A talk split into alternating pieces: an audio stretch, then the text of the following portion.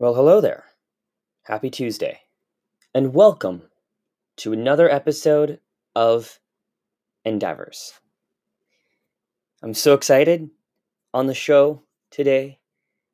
Horror and cult film icon, the godfather of independent film, Bill Oberst Jr.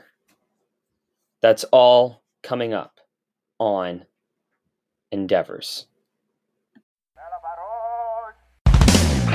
You're listening to Endeavors Radio with your host from Toronto, Ontario, Canada, Dan McPeak.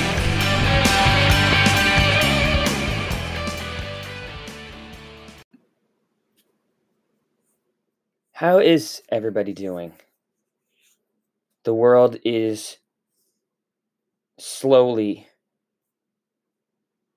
getting back to normal. But if you ask my guest today what normal is, he will tell you there's probably no such thing and that he doesn't really care. But there are few actors quite like Bill Oberst Jr. Long recognized for his performances in horror and cult films, he achieved greater and wider recognition after he did Take This Lollipop. It's an online interactive film that used the Facebook Connect application to bring viewers themselves into the film. The project received multiple Webby Award nominations, three awards at South by Southwest, and a 2012 Daytime Emmy Award. But Bill is so much more than that film. Uh, he has appeared in episodes of my favorite, t- one of my favorite TV shows, Criminal Minds, as well as 1000 Ways to Die, Death Valley, and of course, the great, great horror films Three from Hell, Scary or Die. He played Abraham Lincoln in Abraham Lincoln versus Zombies. Ditch Day. He's also appeared in Scream Queens and Death Valley. Uh, last week, you may remember I talked with Marshall Hilton. Uh, Marshall and Bill are also uh, going to be in an upcoming uh, film together entitled Blood Angel. But Bill has about 20 plus projects in various stages of production. And uh, the one he sort of mainly came on to promote was this film called Greatland, which is in post right now, but the trailer has been released.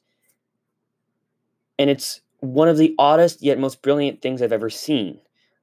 And it it was shot in 2018, but it takes place during a deadly virus pandemic, as the uh, description here says, trapped in a world of perpetual fun and interspecies love ruled by a universal mother, a teenage boy crosses the forbidden frontier to save his childhood sweetheart as an absurd election and a deadly virus lead to chaos and violence. Uh, and Bill plays someone called the philanthropist. Uh, it also stars uh, Eric Roberts and JP Manu. It's a great, great cast. And one of the things we talked about, Bill and I, is his love of horror, why he got into that, why he's made a career in independent film rather than, you know, uh, the big blockbusters that you'll see, what he still wants to do. And we actually get into to this idea of more both morality and mortality, and that that's the reason why a lot of horror storytellers are successful, um, and that the most successful ones are sort of the ones who have accepted this this uh, idea of mortality. And our chat's almost an hour long, and it doesn't feel nearly long enough. I feel like I need to have Bill back on and talk about so many other things that he has accomplished in his great, great career. But that's enough out of me right now. Here is my conversation with the great Bill Oberst Jr. Bill Oberst Jr., hello, good afternoon. Thanks for being here today. Thank you. I'm glad to be here. Thank you for having me. How's uh how's quarantine treating you? Well, I think I last got dressed March the 3rd or something like that. No, that's not strictly true. I've been dressed somewhat since then, but I spent a lot of time in sweatpants like everybody else. How about with you? Yeah, same. You know, I'm just doing a lot of interviews, doing a lot of writing. You know, um, I don't, I don't have to wear pants every day. You know, I can, just, you know, I can kind of sit around in my, you know, my fuzzy pajama bottoms or, or my house coat and, you know, with, with a cup of tea, watch, watching Monty Python. Like life is good, right? Oh, that's the best. You know, yeah, like pajamas and and bathrobes are just so great. In fact, having spent so much time in pajamas and bathrobes now, I'm just like I'm questioning whether we really need the more formal clothes that we have. Why can't we just kind of live in these? So do you, do you think that maybe we you know we could see people going to the Oscars or the Globes or you know the Teen Choice Awards just dressed in pajamas? I think that if just we get one or two beautiful A-listers to do it, then the rest of us can totally do it. Or what? What if we have like the the the pajama awards? So it's like you know it it could be you know it could, it could be either maybe a horror movie festival or festivals for movies set at night, but you and it's at night and you you have to come dressed in your pajamas.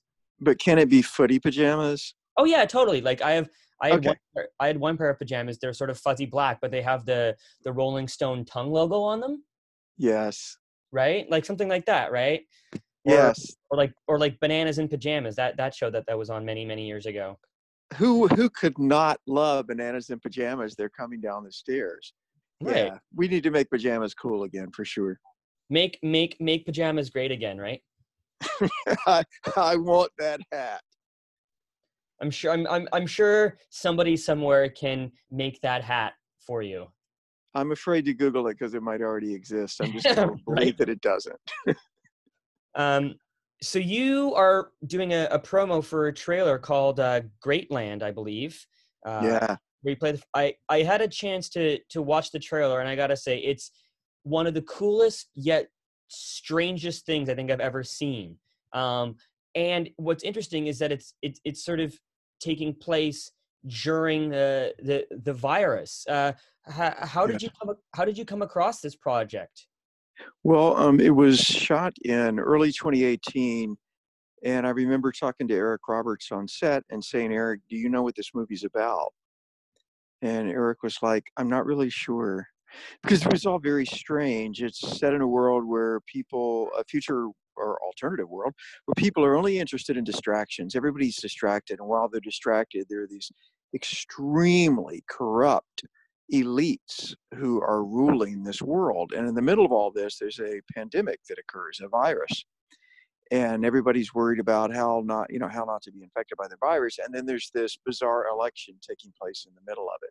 So when we shot this in 2018, you know, we were just like, oh, oh, this is odd but it really seems prescient now. You know, but how does it, how does that affect you as an actor? You're you're you're doing this project that is a bit secretive and you don't really know what it's about plot wise or, or, or character wise. How does that affect you for trying to figure out where you fit in the story?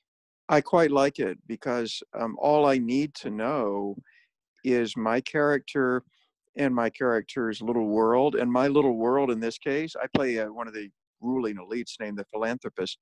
And my little world was a bathtub filled with blood. And in the bathtub are lotus flowers with my pet cockroaches on them. And so that's all I really needed to know was my little my little world and my little part in it. it's kind of fun to do a film where you're not aware of the entire universe. I did a project called Take This Lollipop, um, which was Facebook's fastest growing app when it came out in 2012. It was a huge viral thing. But I played a hacker. And but when we filmed it, my computer monitor that I was looking at was it was green screened out. So I didn't know what I was going to be looking at. And the director didn't want to tell me because the project was kind of a secret. So he just, I said, you know, what is it I'm looking at? And he just kept saying, go dark, go dark, go dark. And so then when it came out, I found out that I'm on this app which is getting 100 million hits and I'm going through people's Facebook profiles. So yeah, sometimes it's good not to know. But Great Great Land, um, I still don't know what the entire film will look like, but if based on the trailer, it's very uh, very assaultive to the senses. You've um you've made your career doing a lot of, you know, horror films or a lot of obscure in indie projects uh mm-hmm. rather rather than, you know, these huge sort of mainstream, you know, multi-million dollar blockbusters. How yes. How early on in your career did you decide this is the route I want to go? Well, I did theater for 14 years very happily. I was a touring stage actor, and that's all I did. And I was really happy. I did that on the East Coast. And then I just fell literally by accident into um, film and television and thought, well, I'll just see if I can get an agent in LA. And I did. And then she said, you really need to be in LA. So 12 years ago, I moved out there. And um, the roles that I was getting sent out for were like soccer dad, you know, and I wasn't I wasn't booking anything, nothing. I mean, I'd been successful on the stage, but nothing on film. But finally, a really nice casting agent said, "May I be honest?" And I said, "Yes, please." And she said, "You, the way your face photographs on camera, you look like the soccer dad that's going to kill the team and eat them." And so she said, "Also, go dark. You should go dark." And I said, "How dark?" And she said, "With your face, you can't go dark enough." So I started to gear myself towards horror movies, which I liked. I just didn't, I've always loved them. I just didn't know I was scary. And I started working almost immediately once I made that my focus. The, uh, the, the fandom, I think, around horror films and, and horror genre is unlike any other genre with the exception of maybe sci-fi. As you yeah. start, as you started to get you know deeper and, and more involved into this world in horror films how quickly did you discover that there's like there's a whole other culture associated with this? And, and immediately. um, immediately dan and very happily because i'm a misfit. I was a misfit kid. I was weird in every way you could be weird. And uh, i found that this world is composed of misfits too. But they're really some of the smartest most well adjusted and most decent people that you could ever want to meet. And I think it's because of people who really love horror films. Uh, they deal with death all the time in their imagination. They're very comfortable with the fact that we're mortal. And what makes for the real bitches in this world, the real people who are just the meanest people you'd ever want to meet are the ones who don't want to admit that they will die. And the, I, I've always found that the kindest people are the ones who have made their peace with mortality. And that's what we do in horror. I mean, we, we play with death all the time you know, it, it seems like every actor, you know, even well-known actors early in their career do a horror film. Why has it become such a rite of passage, do you think, for for a lot of actors? It's the um, it's one of the most ubiquitous genres because it's one of the highest return on investment. In fact, if you're an investor, there are two genres you can put your money in where you're almost guaranteed to make your money back. One is horror, the other is family values. Those are your two genres. And so uh, it's easier to get into a horror film when you're a young actor than it is, you know, just about any other genre because there's so damn many of them. It's a universal language. Um, but but I early on, I mean, I say early on, I did about a hundred projects, and you know, people, oh, you know, you'll be the next, you know, whoever it is. And I had to decide whether I wanted to really go a strictly commercial route or whether I wanted to do projects that appeal to me. And what I tend to like is I like dark. I like non-linear. I like uh, stuff that leaves more questions than answers. None of which is very commercial.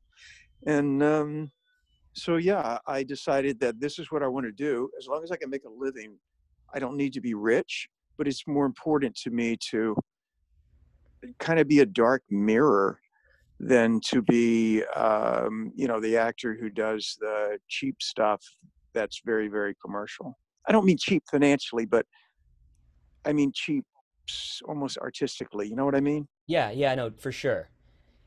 It, what i find so fascinating about horror films is that i would say within the last five, ten, maybe even 15 years we're seeing this resurgence of the intelligent horror film you know rather than just slashing and, mm-hmm. and murdering there's there's yeah.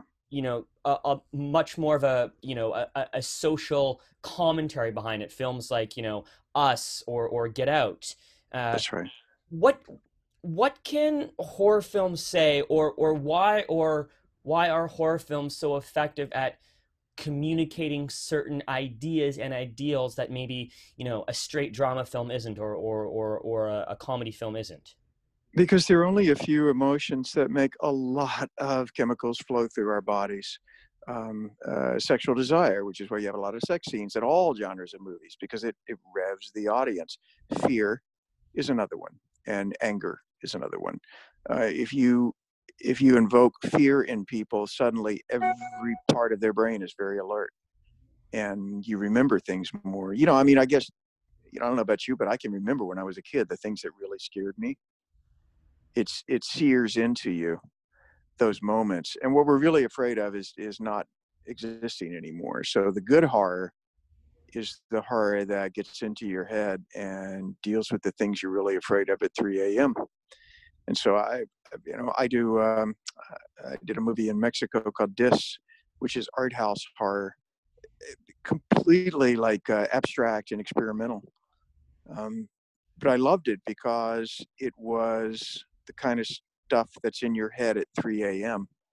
Um, and people who watched it said, I'm very disturbed after I watched this movie. I don't know how I feel. I was like, yes, that, that that's what cinema can do. So if you, I mean, you want to you want to make money, you have to find a balance between that and the 15th remake of Nightmare on Elm Street. You know, somewhere in the middle. You know, you you mentioned earlier how those who make horror or, or, those who are involved in horror seems to seem to be the ones you know most comfortable with with this idea of mortality. And i think you know given the current situation that the world finds itself in that's something that people are are thinking about a lot and and, and and wrestling about a lot. Um, i'm just curious uh, what has gone through your mind in terms of mortality the, the last couple months in, in terms of what we're dealing with in society? What is really important in my life, Dan? What am I doing? What am I doing with the limited amount of years, I hope, but perhaps even days that I have? And what really matters? And I, there's a path that I thought I was on, but when the pandemic hit, I really I realized I hadn't really thought about it as deeply as I wanted to, and and it's informed everything in my life since then. And I don't think I'll ever be the same. And I kind of hope. I mean, uh, yeah, I mean, I want people to get their jobs back and, and everything, but I don't want us to be like we were, quote unquote, before, because um, a lot of people that I talk to are saying variations of this same thing. I mean, have you found that to be true for you? That you've it's made you question what is important in your life?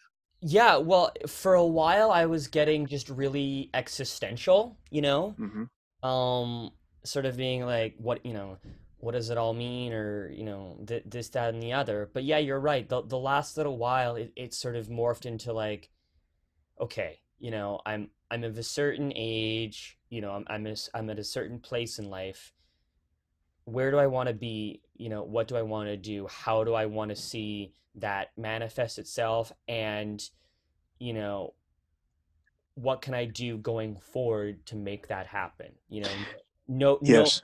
no no more of the old life so to speak Right, that's exactly right, and it's like casting off an old shell. It's great. I, I mean, I, I, I, don't mean to say it's great. You know what I'm saying? I mean, yeah. sometimes out of you know great tragedies and hardships can come a lot of realization. But it certainly made me uh, think about what I'm doing professionally and my artistic choices. One of the first things I did was start a podcast called Gothic Good Night, where I do little short bedtime fiction. and um, I, I wanted to soothe people as they went to sleep with darkness because when I was a kid, I used to read under the covers and I would read this really weird, dark fiction, and it, it calmed me and it helped me sleep. And so I wanted to do that, and and I did that. And the projects that have started to inquire, I've I'm trying to look more carefully at them and think, eh, how does this fit into what I want to do and say and the message I want to put out with whatever time I have left on the earth. That's a good thing. You know, I was just going to say, how do you think all this, you know, lockdown reflection or whatever you want to call it, how has it affected you or, or impacted you as an artist? Yeah, it's uh, made me a create more myself. I'm writing a book and I've created the podcast. Um, and B, it's made me a lot more skeptical about projects for the sake of projects. People are more important to me now because during this time I reached out and reconnected with the uh, directors and producers and people in my business who I really, really care about and want to work with and whose whose vision I admire. And those are the people that I want to work with. That's what's important to me now. Um, yeah, I don't really care if I ever walk another red carpet, but I do care that when I'm long dust, that something I've done might be able to make someone think about the human condition a little more deeply. You you mentioned writing, and I was looking at your filmography, and I, I saw that you are eh, partially writing a, a, a film called Lord Lord Bateman. What what's that about? Mm. I had a dream about a man who dreamed that he was turning into a red devil, like the classic red devil, you know, with the tail right. and the whole yeah. thing. And the night after he has this dream, he starts to see little red patches on his body and scaly patches, and more and more and more of his body begins to change. And he's actually turning into this red devil.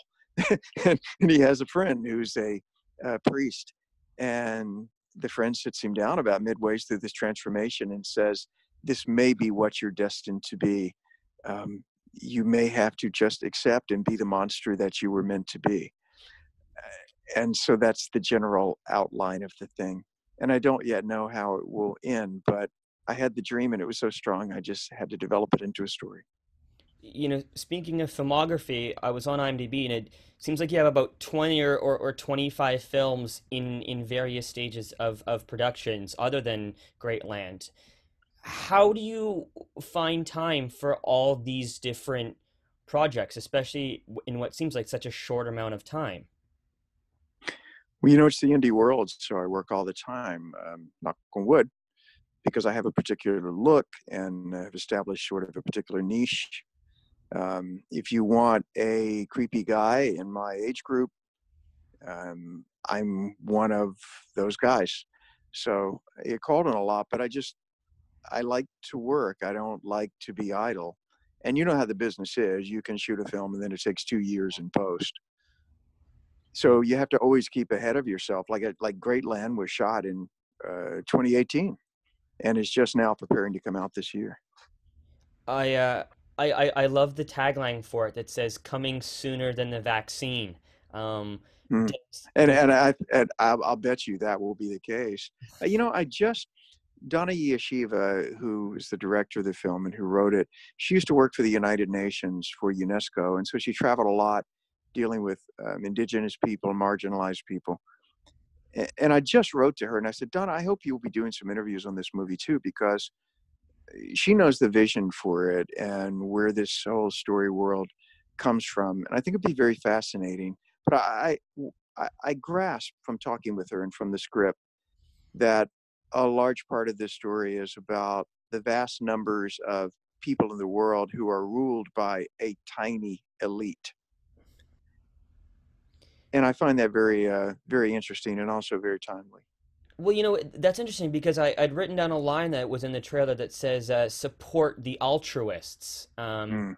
You know, and there's a lot of debate about, you know, just how how good and, and how beneficial uh, altruism is. Uh, yes.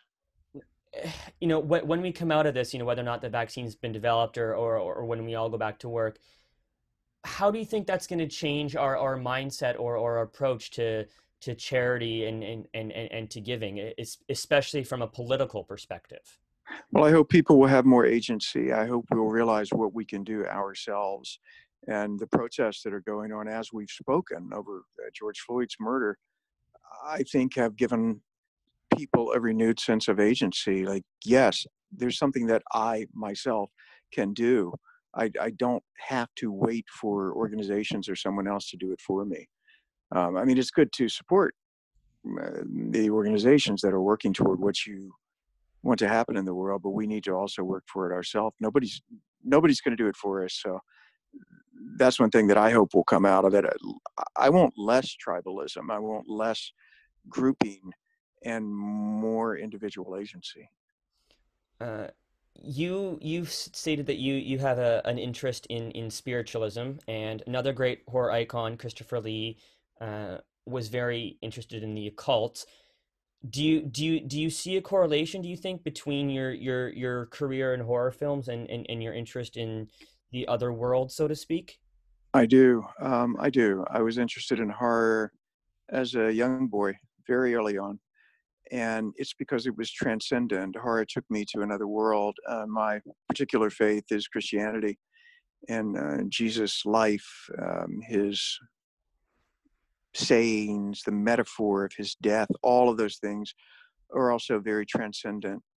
Um, and there's a lot of horror. I mean, uh, the the whole faith is built around a human body broken and mangled and bleeding and dying at the hands of other humans.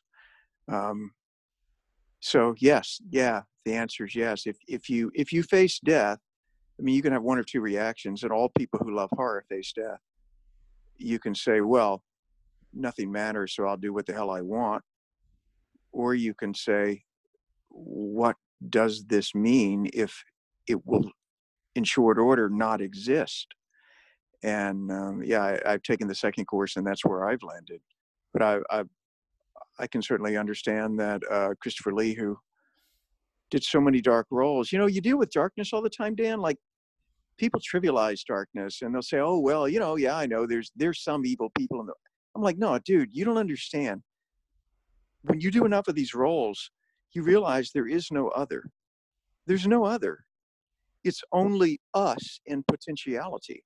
And if I have the potential to be Jeffrey Dahmer, why am I not? What what are my boundaries that are holding me back from that? If all of that is in me, and I truly believe that it all is in all of us, then it leads to a, a, a sort of a grounding around in the basement, eh, which can lead you to uh, to a, a spiritual path. You know, on that note, given that you know a lot of your at least professional life is enveloped in sort of this this darkness and the you know the the obscene how do you what what do you do to take your mind off that and and, and, and enjoy the the perhaps lighter aspects of life? I don't want to take my mind off of it because it's a part of life and by embracing it then i'm able to accept all of life. If it make if if it makes any sense. It's sort of a worldview where I don't want to say, well, let's just uh, look at teddy bears and pretend there's no evil. I want to do both. I want to accept that there is evil, but at the moment, there's a really cute puppy right in front of me.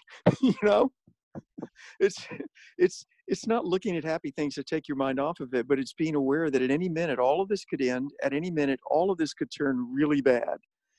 So, embracing and accepting all of life. It's why when we talk to people who are terminally ill or who have friends or relatives who are terminally ill, we don't know what the hell to say because we're afraid to just accept it and just be with them. And I think that's the way to be with the world is just to be with the world and whatever is happening to it and not wish that it were another way. I uh, I, I I read somewhere that you have these um these killer boots that have appeared in, in a lot of your films. What what's the story Yeah, behind what's the story behind those?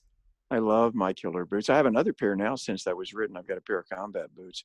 Well, for creepy guys, you know, the the people, the malevolent people that I play, often they'll want them in some type of formidable footwear. I don't really get that, but yeah, commonly they'll put you in like a white beater, a bloody white beater, but then they always want the shoes to be really powerful and cool. So it's a pair of boots that I had, were dear to me because I like to go wilderness camping, and I had hiked up a lot of mountains with them.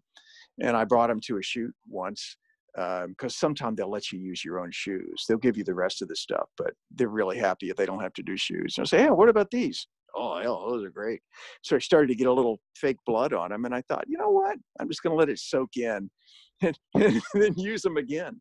So whenever I bring those boots out, people are like, "Oh yeah, you definitely got to use those."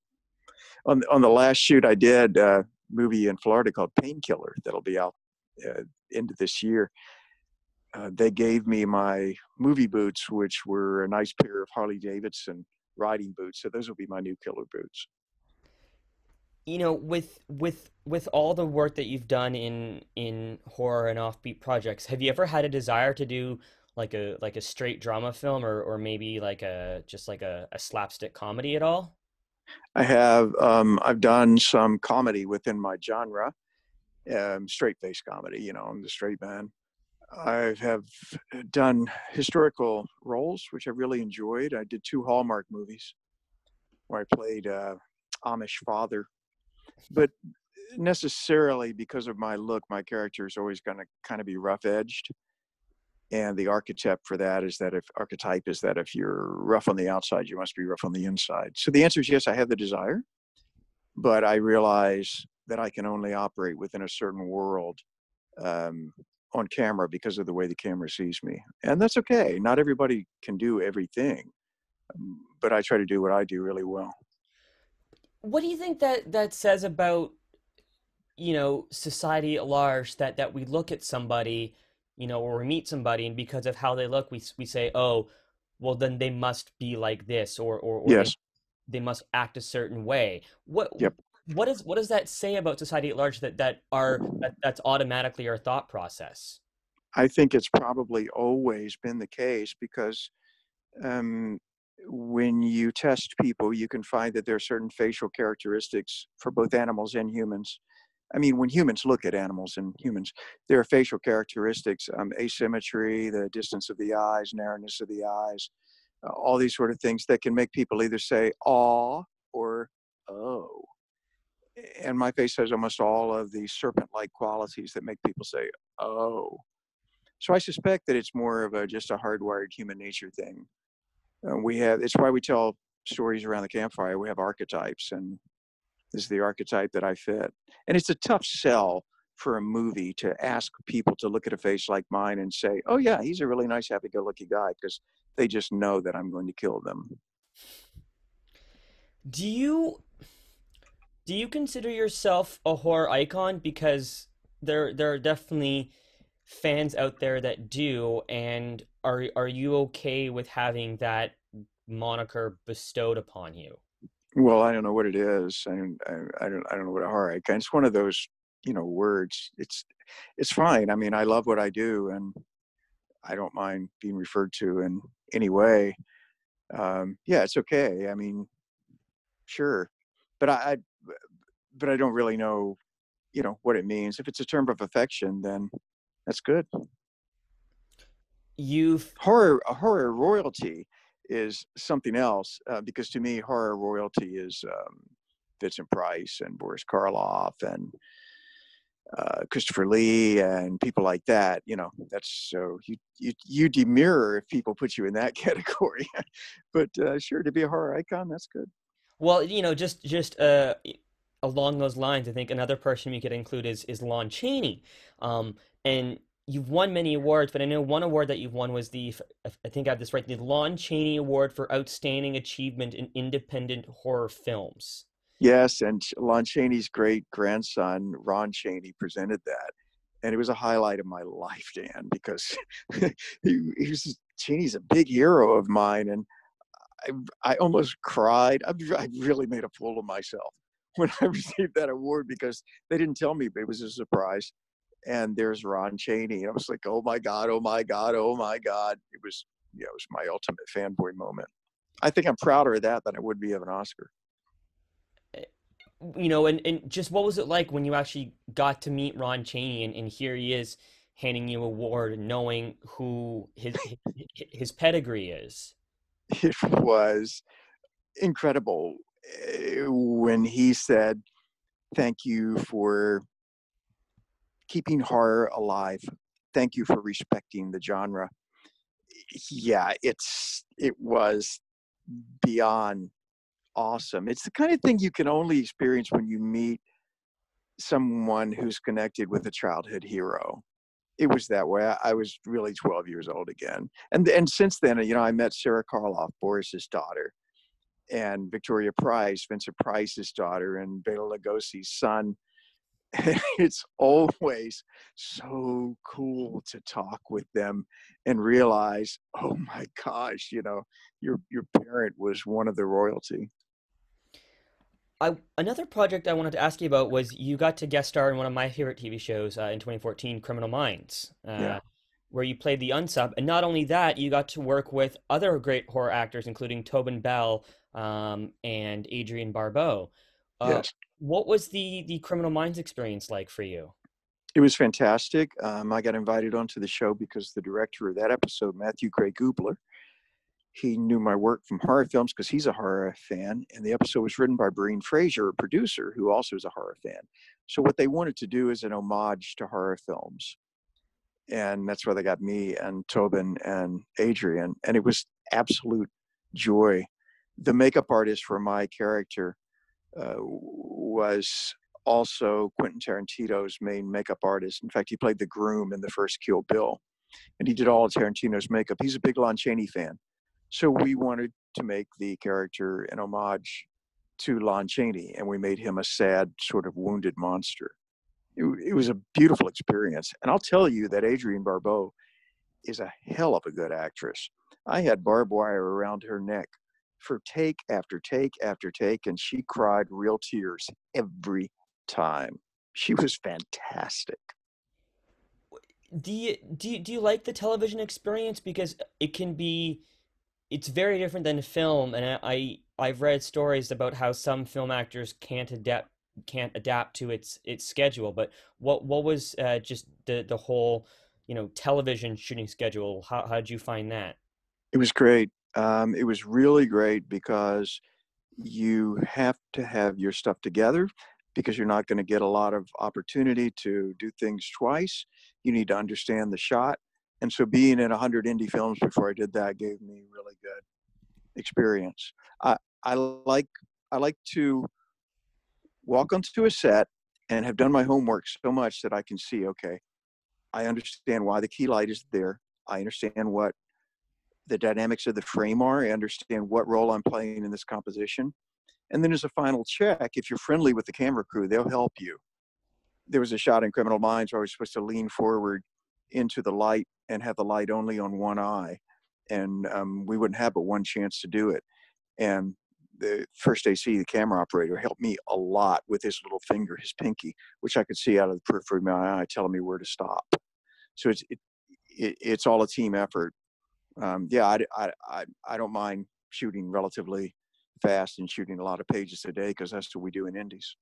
The the the the actors who portray the the killers in, in Criminal Minds often get to just be really twisted uh, and, and, and sadistic. Uh, what was your favorite? I don't know, maybe the the the favorite scene that you shot, or or, or your favorite aspect of, of getting to explore that that realm. My gold standard, Dan, is the wounded monster. Yeah, the original Karloff Frankenstein monster fits into this, and a lot of the early monsters, the, the monsters that are um, society has created because of the way we treat people who are different. And so this guy was, he was a product of incest. And because of his, he was physically different, then he was treated as a monster and he became one. And my favorite moment was when he had captured his birth mother and uh, had was threatening to kill her in the cabin and she says uh, she's relating tearfully how she abandoned him completely. And he says, "Did you ever?" He says, "Did you ever kiss me?" And she says, "No." He says, "Did you ever hold me?" And she says, "No." And he says, "Did you ever even think about me?" And her line back is, "I tried not to." And my character kisses her on the head. And and that's my favorite. To me, that's that's the perfect kind of monster. Not one that's going to, I'll kill you, but one who lets you understand your own culpability in creating the monster. Not for spite, just because you need to understand that the way you treat people has consequences. God, I love that. Uh, you you've talked a lot about exploring the dark, uh, and I know in Great Land you get to work with uh, another actor who who's known for uh, a lot of dark roles, and, and that's Eric Roberts. Um, yes. What was it like going toe to toe with him?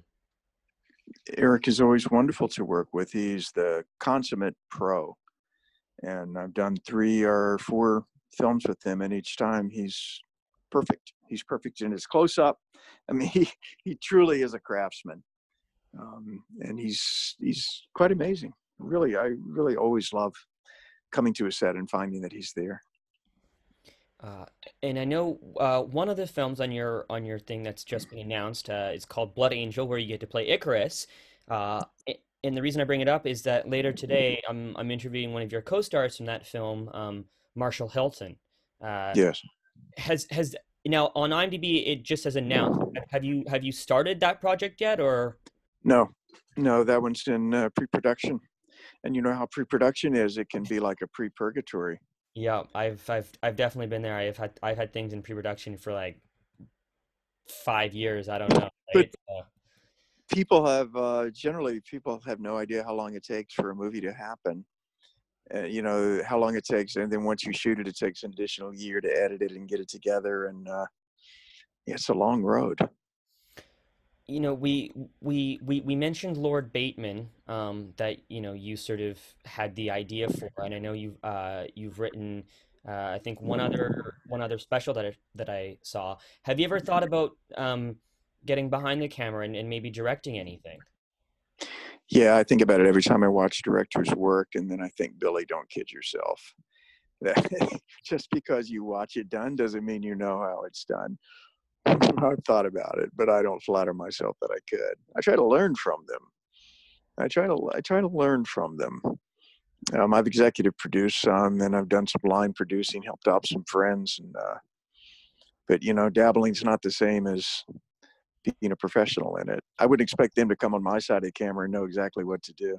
Yeah, I I, res- I respect the fact that you know these the good directors have done a couple hundred projects and they know their stuff. They know stuff I could never know how how do you how do you enjoy the the, the producing aspect? I like it. Uh, I like it very much. Um, I am kind of a hermit by nature, and I like analyzing things and putting things together. I like making plans, and I like keeping schedules. And yeah, I like I like the hierarchy of a film set very much. The fact that every department has its job, and you know, department heads report to other people, and uh, I like that very much. I like it as a producer. I also like it as an actor because then it gives me, like, I think of myself, how many customers do I have on this set? Uh, I have every department is my customer. The director is my customer. The camera department is my customer. And I need to please all of these customers so that together we can please the ultimate customer, which is the viewer.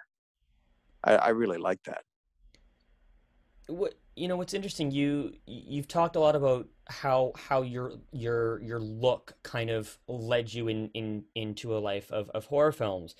And it strikes me that uh, that is exactly like one other actor that I know that's a horror icon and that's uh, Doug Jones who people will uh, with his work from Del Toro. Have you thought about you two ever working together? Because I think it would be a fantastic double act.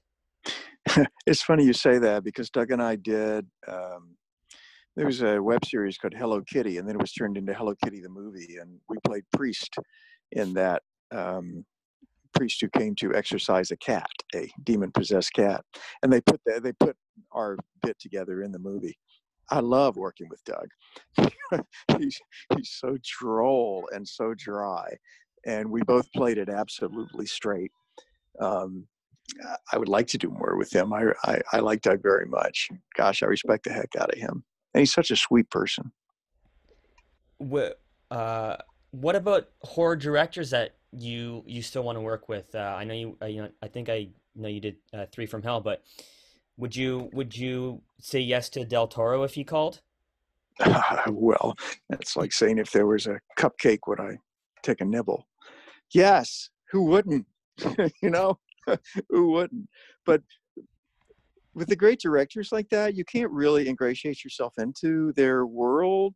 I mean, there are PR people who say, "Oh, we need to get you at this party where you can meet." I don't ever want to be that person who's trying to buttonhole people.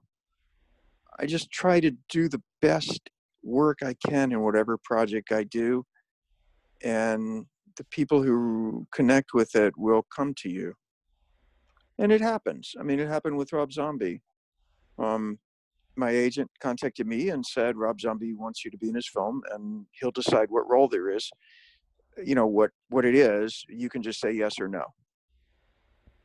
Everybody works for scale. And I was like, yes.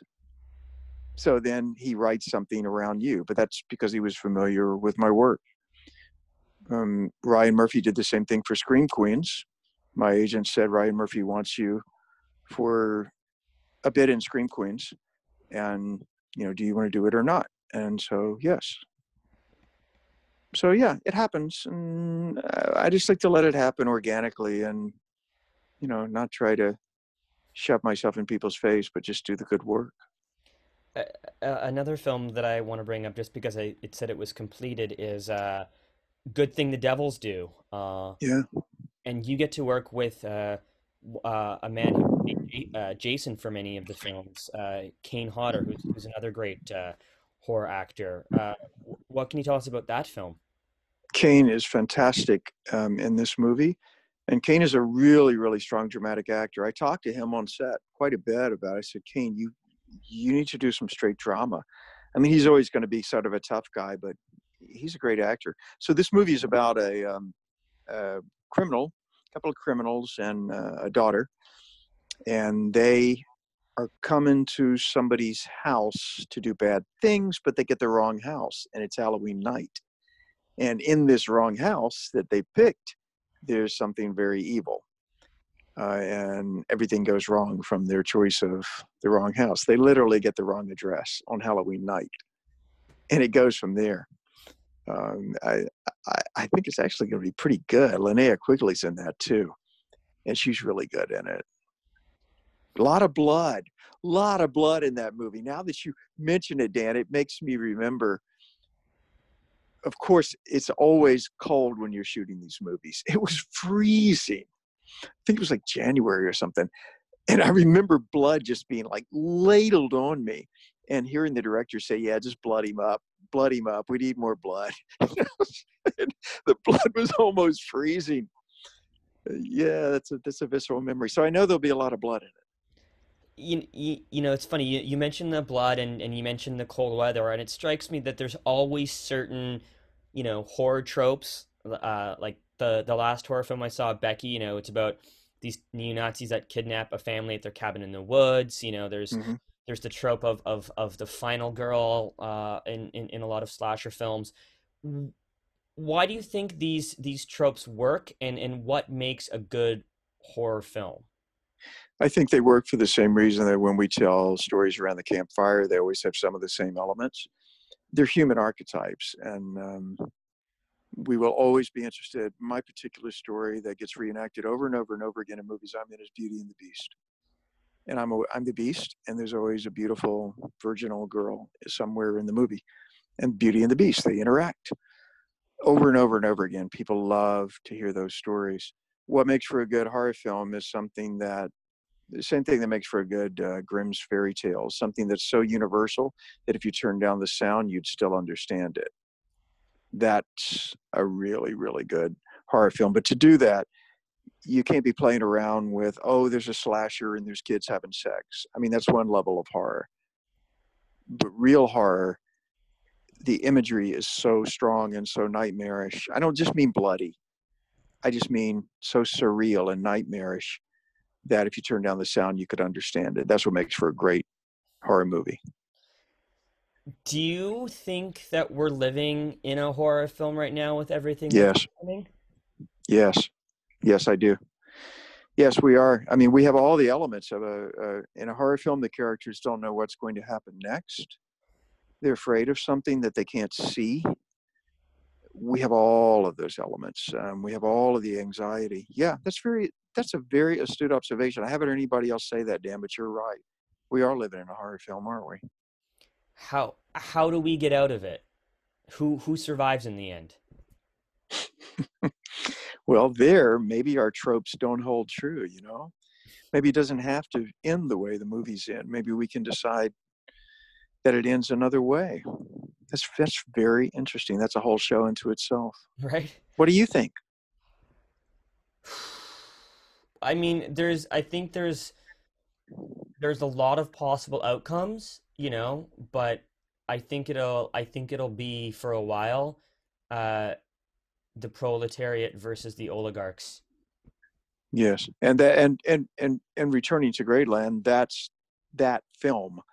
That is the proletariat versus the oligarch. We are my character is a a very powerful elite pedophile who lives on an island called Redemption Island, and and takes baths in blood. I mean, you know, uh, our story's not that extreme, but yeah, definitely proletariat versus oligarchs, and there's always going to be oligarchs, right? Yeah. Do you, do you think films, not not necessarily horror films, but films in general, can bring about real social change? Yes. Yes, I do. If they're done honestly, and and it's happened before in the past, both for better and for worse. You know, films can reinforce um, the prejudices that we already have, or they can kind of break us out of them. The unfortunate thing is that I think we are, or at least we were before this pandemic, far less inclined than previous generations to seek out works that we haven't heard of. We had become, I don't know if we still are, but we had become a almost exclusively celebrity based culture. And so the most damning thing you could say about a project is, I never heard of it. How many times have I heard that? How, I never heard of it. As if the fact that I've never heard of a thing makes it of no value and no worth because how could a thing have any value if I haven't heard of it? It's a very selfish, arrogant um, point of view. Or I haven't heard of it. Oh, well, Lady Gaga's, oh, I've heard of her. So therefore, the thing now has worth because I've heard of the thing that's in it. It's it's this very weird, you know, C.S. Lewis talked about four kinds of loves uh, storge, philia, eros, agape. And philia is the lowest kind of love. That's just love of the familiar. I because I know a thing and I'm familiar with it, I love it. And and that's what celebrity worship is. It's it's a low level of love. Oh, I've heard of that. Therefore, it must have value. So, yeah, uh, I think that films can change us, but we have to be open to exploring art that we've never heard of by people we've never heard of. Eh, so, how do you think then art and, and entertainment and culture will be? Do you think our, our appreciation for it will change once we come out the other side of this pandemic? I do because we've seen each other's um, bedrooms and um, more commonly bookshelves now.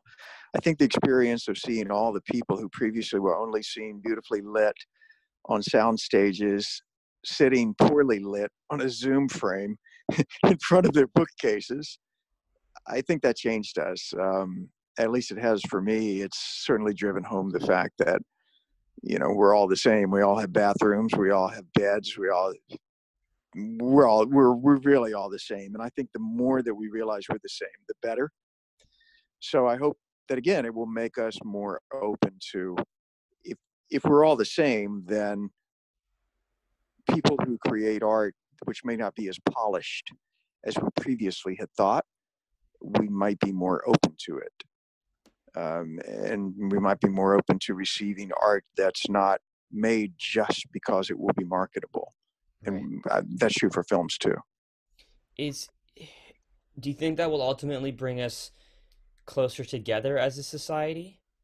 Yes, I think it will make us more empathetic.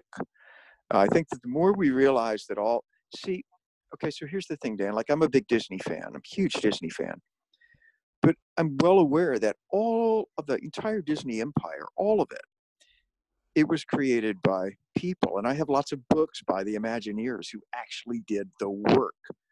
Uh, you know, Ray Bradbury, who I play on stage, he helped design Spaceship Earth. It, it was all done because somebody got a pencil and a paper and sat down and said, I have an idea.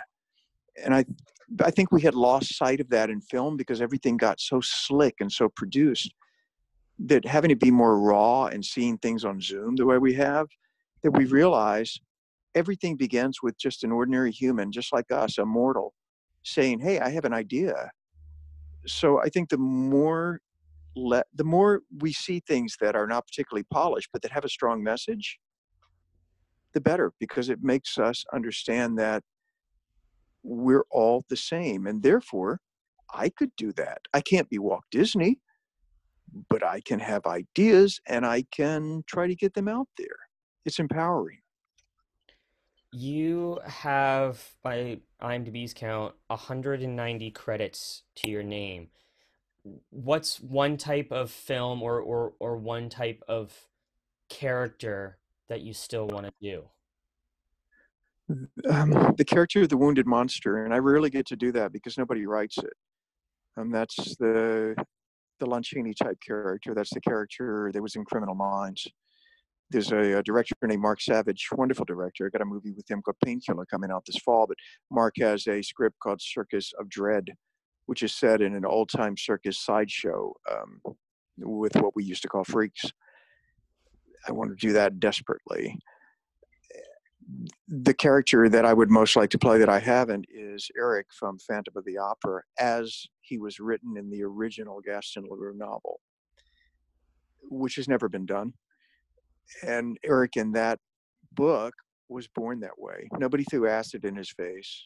He wasn't a handsome guy who just had one side of his face deformed. He was a true physical monster. He was so repulsive physically that his parents sold him to a traveling sideshow. And that's how he became the monster that we knew and feared. So any variation of that Phantom of the Opera story would be in the public domain. It doesn't have to be in an opera. It could be set anywhere uh, could be reimagined. But that particular character, I yearn to do. Um, and I, I have read that the original 1925 silent version of Phantom, which is the first one done, included those elements, and it ended with Lon Chaney's Phantom dying of a broken heart at the organ. But audiences hated it because the monster was too sympathetic and they couldn't take it. So they reshot it and turned him into a leering monster. But nobody's ever done the real wounded monster. Right. Well, uh, among other films, uh, you have Great Land coming out. Does it have a release date yet? Do you know? No, I just checked with the director Donna about that, and she said later this year. Um, they're not sure the exact date, but later this year. The reaction to the trailer has been pretty tremendous, and I would encourage your listeners, if you want to check it out, just Google Great Land trailer and have your senses assaulted. Yes, I can, I can, I can put it in the show notes. So we have Great Land coming out, and then you mentioned Painkiller, uh, and you have that coming out uh, this fall. Yeah, uh, Painkiller will be out this fall too. That's a uh, I play a, a man whose daughter has died of opioid overdose, and nobody's doing anything about it, and so my character becomes a vigilante. We look forward to seeing both of those films. Uh, as well as the numerous others you you have in the works. Bill Oberst Jr., thanks so much for your time this afternoon. Dan, thank you, and thank you for all you do for indie artists. It's really appreciated. Well, thank you very much. Uh, you have a good day now. Be be safe in quarantine. You too. All right. Bye. Yeah. Bye. That was my conversation with the great Bill Oberst Jr. Check out the trailer for his new film, Great Land. Uh, the link will be in the show notes. And stay tuned for a host of many other films. Bill is always working on so many different projects at the same time, and there's several good ones coming out. You can always go to his IMDb page to check out all he is working on. Programming note uh, I'm going to have probably three shows up this week and three shows next week. Uh, just been doing a lot of interviews, and uh, some are a little more time sensitive, so I'm I'm to try to squeeze a, a few more in uh, in the next couple weeks. Uh, Thursday, my guest will be great Canadian actor Reece Thompson, who talked about his new film, The Fox Hunter. Thanks for tuning in. I'll see you next time. Ciao for now.